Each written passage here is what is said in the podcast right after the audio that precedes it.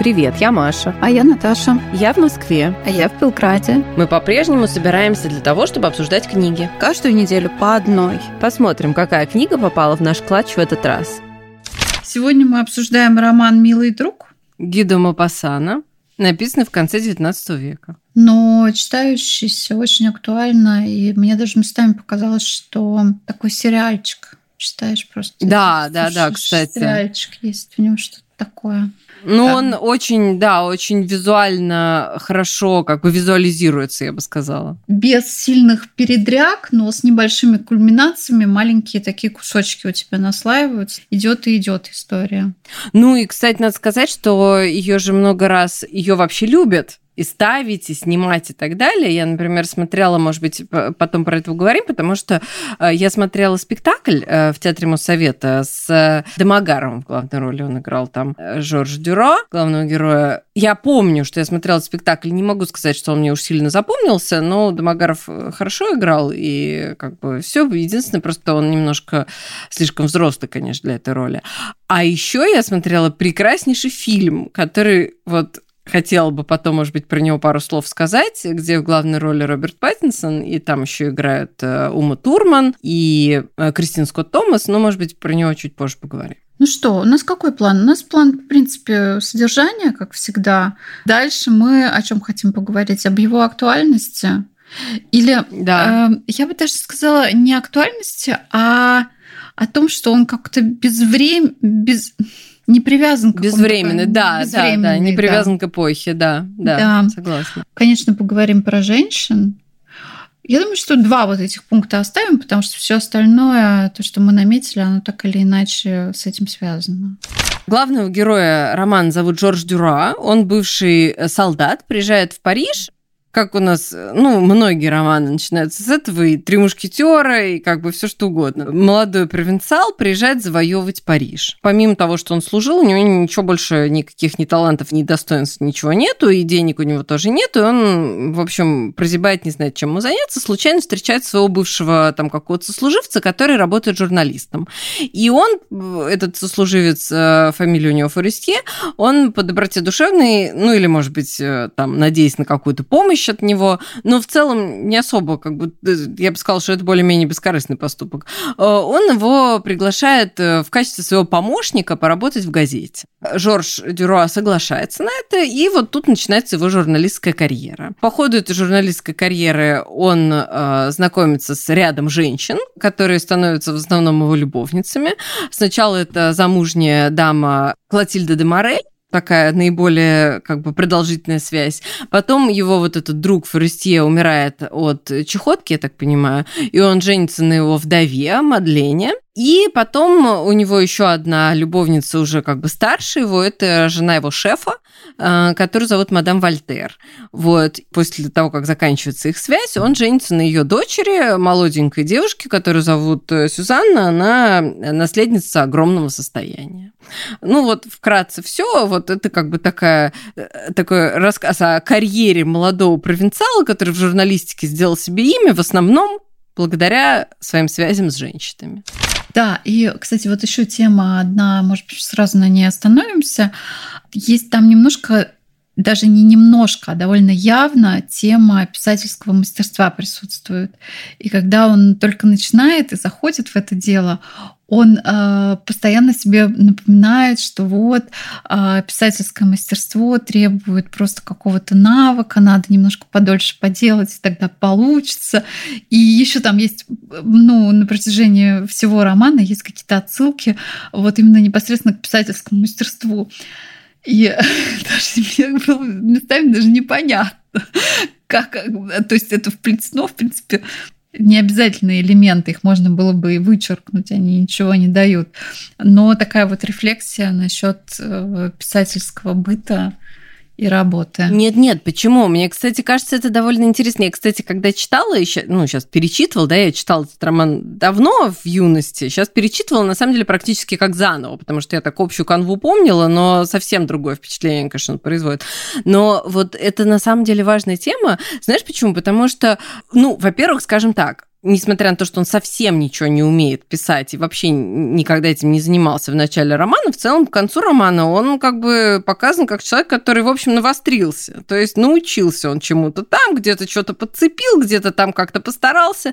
И в целом там, да, есть момент э, того, что ну, очень большую роль играет то, что его жена Мадлена, она действительно талантливая, она пишет какие-то действительно вот, ну, очерки и какие-то вещи, требующие какого-то креатива, да, он не в состоянии абсолютно, он не креативный человек. Но что касается обычных каких-то статей, у него это в конце получается очень даже неплохо. А еще я, знаешь, что вспомнила? Я вспомнила Константина Мильчина, э, литературного критика, который постоянно потешается над курсами того, что он называет креатив в райтинг. Вот. И подумала, что ну а что? Вот тебе креатив в райтинг, пожалуйста. Научился же Жорж Дюро, будучи солдатом всего лишь в анамнезе, какие-то статейки писать. Ничего, справился. И даже влиял на политику, зарабатывал себе деньги да. на жизнь и стал уважаемым человеком. Уважаемым журналистом. Да, ну, не знаю, у меня написание текстов на протяжении работы так или иначе с ними сталкиваешься, или так или иначе нужно хотя бы какие-то маленькие тексты объяснять, как другим писать. И, конечно, чаще встречаешь просто сопротивление, говоришь о каких-то закономерностях, а тебе говорят, а может быть, можно по-другому? И хочется сказать, ну, ребят, давайте вы сначала научитесь вот по закономерности какому-то шаблончику писать, а потом... А потом будем креативить, да. Так непонятен ваш креатив. Там это большая тема. Ну и, в принципе, то, что э, в центре внимания находится писательское мастерство, э, статьи, мне кажется, не случайно. Ну да, нет, он на самом деле Мапасан пишет о той сфере, которую он хорошо знал. То есть это вот вся журналистская тусовка, журналистская, скажем, литературная, да, он про нее хорошо знал изнутри, потому что он был в ней, он в ней находился. Перейдем к тому, почему роман не кажется ни в коем мере устаревшим, и кажется, что он не устареет никогда. О том, как сделать карьеру. Да. Через постель. Через по постель, да. на широкий экран через узкий диван. Известная формула.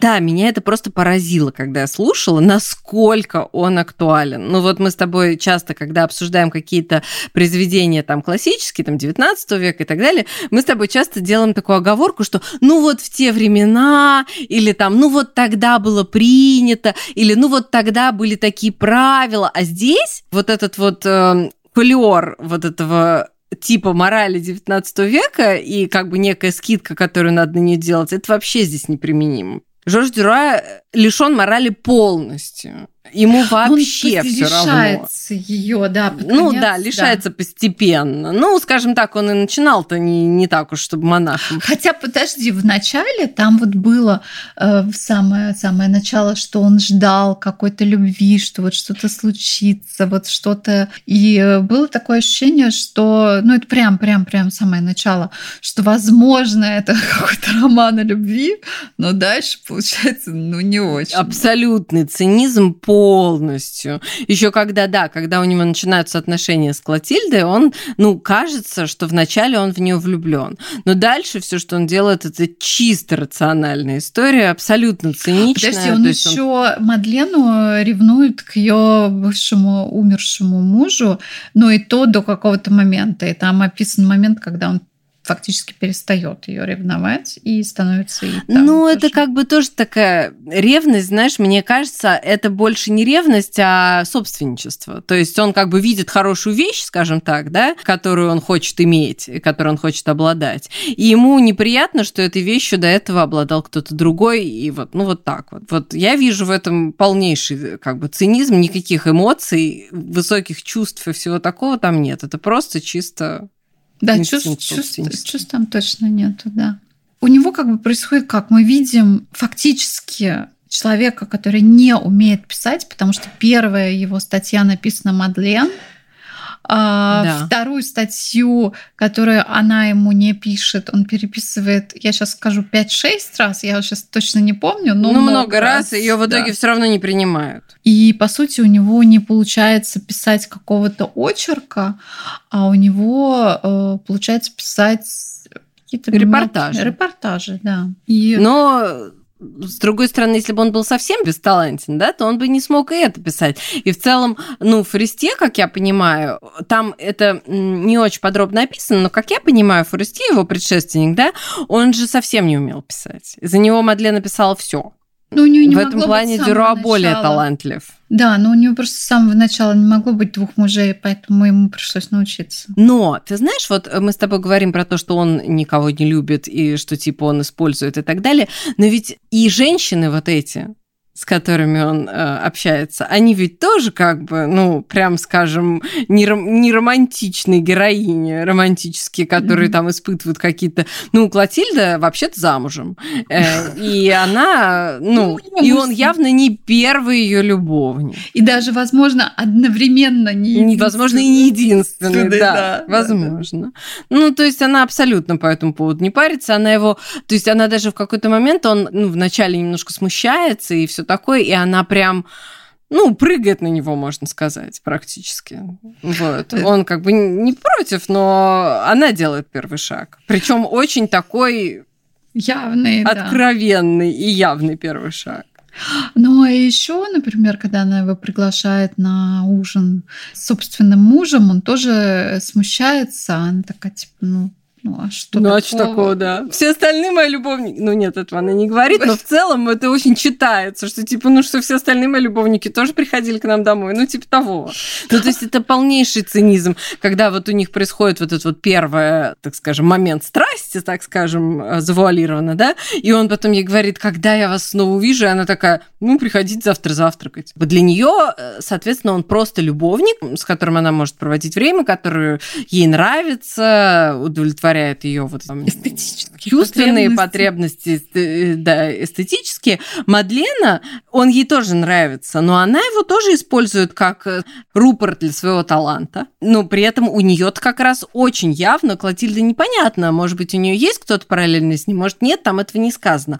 А у Мадлены с самого начала, она даже ему условие такое ставит, выходя за него замуж, что типа у меня своя жизнь, свои дела, и как бы вот. И не смей меня там ни в чем ограничивать. Потому что с самого начала начала понятно, что она все свои политические сведения, она политический как бы журналист, да, что она все свои сведения политические добывает просто чисто через секс. Кстати, ну там же есть фигура женщины, которая тоже пишет. Вот помнишь, там розовая да, да, да, лапка там, или белая да, лапка? Да, белая лапка. Белая да. лапка. Вот. Но Мадлена почему-то не пошла по этому пути. Но потому что они, эти женщины, там две, которые пишут, они пишут про этикет, э, светские сплетни и вот это вот все. Ей это неинтересно. У нее более масштабный интеллект, она хочет писать про политику. Но и те-то две пишут тоже под псевдонимами. Про политику женщина, конечно, писать не может. Поэтому ей приходится Использовать мужчин для этого, да. И там был такой вопрос, мне кажется, он несколько раз даже задавался, вот как, как же она вышла за своего первого мужа Форестье, Каким образом? И кажется, что да, что она вышла за него и сделала его журналистом.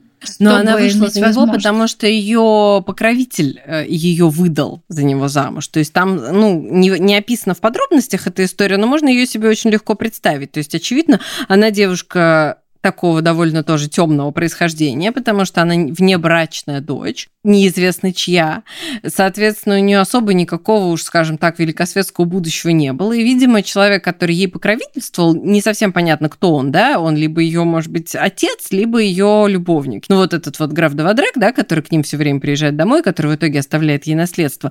Если честно, я не поняла, кто он, потому что, ну вот, мы с моей мамой как раз тоже об этом говорили, она сказала, что это ее бывший любовник. А я в этот раз, когда читала, я подумала, может быть, это ее отец. Там непонятно. Не, да, не, бы... не ясно. Мы не, да, все-таки в постели застают ее с другим. Да, в постели ее застают с другим, но и он уже пожилой человек, э, граф Двадрек. Ну, в общем, а, я просто к тому, что э, там сказано, что он ее выдал замуж за Форестье. То есть, очевидно, скорее всего, он дал Форестье какие-то деньги, потому что Дюра, э, при том, что они же вместе служили, но он застает Форестье достаточно состоятельным человеком, у которого ну, свой дом. Да, там, да, да. Вполне возможно, что эти деньги ему дал, дал вот этот вот ее покровитель неизвестный, э, чтобы он на ней женился. Также перед его смертью у него ну, похоже, да, была чехотка, и там обсуждается, что вот непонятно, а за кого же следующего она выйдет замуж? Учитывая ее любовь к писательскому мастерству, она выбрала второго журналиста. Ну да, так а потом, после того, как они развелись, она же еще одного журналиста выбрала. Да. Там очевидно, что дальше она продолжила свою писательскую карьеру. Это не последний ее мужчина, при помощи которого она пишет. Переходим к женщинам после цинизма, как мы описали. Какова женская тяжелая судьба? Вот сейчас, если вы умеете хорошо писать, вам не нужно то и дело выходить замуж, чтобы кто-то публиковал ваши тексты. Да, это правда. Но, но там вот действительно, несмотря на то, что очень актуальная вот эта вот история про то, что люди друг друга используют, используют секс э, и там какие-то эмоции для того, чтобы добиться своего, э, женщинам-то, конечно, приходится не сладко, потому что, ну вот Мадлена, например, она же ведь даже не может без разрешения Дюра принять наследство от своего вот этого покровителя. Ей приходится, ну, просить у него разрешения и, более того, отдать ему половину потому что иначе никак. И это, конечно, ну, несправедливо. Еще я хотела бы на самом деле мы с тобой про Мадлену уже много говорили, но я хотела бы про вот госпожу Вольтер поговорить. Давай про госпожу а... Вольтер. Она, ну, не такая же пожилая она была в тот момент. Э, ей 40. Нет, не очень пожилая. Не очень она пожилая. Там вполне конкретно написано, что ей 40. Но представлена она, да, как более пожилая дама и все такое. Ну, не очень пожилая, прям скажем. Ну, в общем, да, там, э, ну, это к тому, что я говорила, что, типа, вот женщины тоже не описаны как э, такие, как это сказать, милашечки, да. Да, мне тоже не милашечки. Но она вот как бы верная жена, хотя она своего мужа не любит. Но она вроде как верная жена и всю жизнь э, вела праведную жизнь и так далее, пока вот ее, значит, э, ей не срывает резьбу из-за Жоржа Дюра и его знаменитых усов, потому что там она просто реально начинает сходить с ума. И вот тут как бы ты понимаешь, что на самом деле, как мне кажется, что хочет сказать Мапасан, что не надо всю жизнь подавлять в себе свою какую-то сущность. И на самом деле это порочная история выдавать девочек или там молодых девушек замуж за мужчин, которых они не любят, потому что в итоге это приводит вот к этому, к тому, что им реально срывает, срывает резьбу, потому что, ну, она же всю жизнь вела совершенно нормальный, спокойный, праведный образ жизни. Ну, праведный, ладно, неважно, как бы это не обязательно, но в целом у нее так и было. И вдруг в 40 лет она влюбляется не просто как бы влюбляется, а влюбляется и прям реально с ума начинает сходить. Ну, то есть э, вообще себя не контролирует. И, и хочется сказать, что вот это же ведь, наверное, последствия того, что она подавляла себя всю жизнь до этого. То есть это не на самом деле порочная практика, это ни к чему хорошему не приводит. Нам сейчас не придется поставить сенс 18 плюс.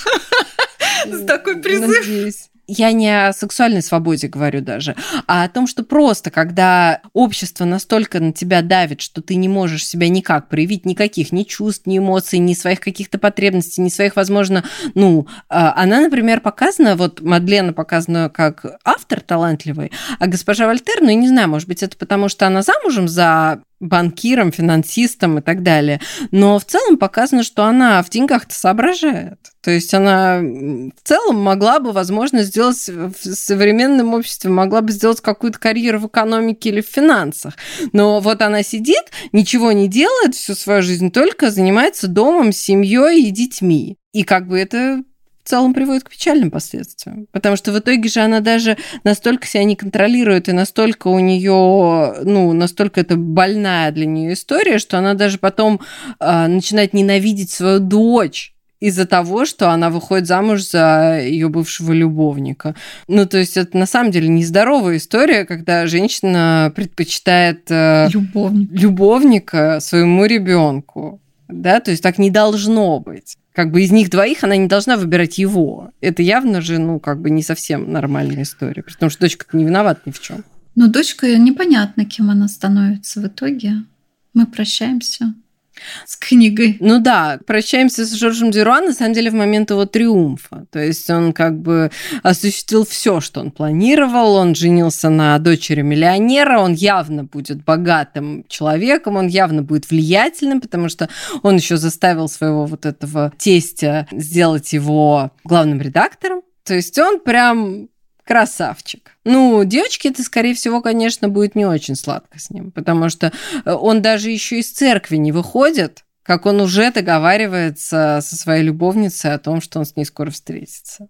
То есть явно ни о какой супружеской верности, ни о какой супружеской привязанности там речь вообще не идет. Ну, а с другой стороны, если вот такое общество, которое вас никуда не пропускает и никаких других шансов у вас нет, то почему?